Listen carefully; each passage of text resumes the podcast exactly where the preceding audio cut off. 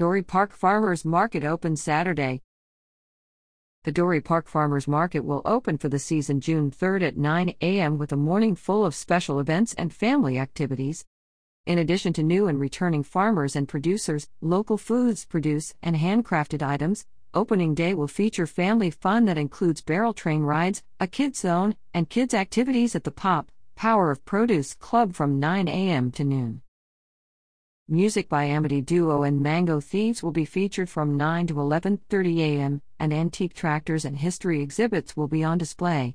Community yoga will be held from 10 to 11 a.m., and the new Dorey Spray Park will be dedicated at 11:30 a.m.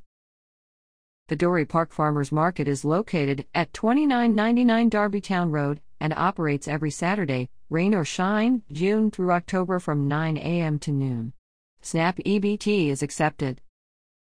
For details, volunteer opportunities, and to subscribe to the DPFM newsletter, call 314 9739 or visit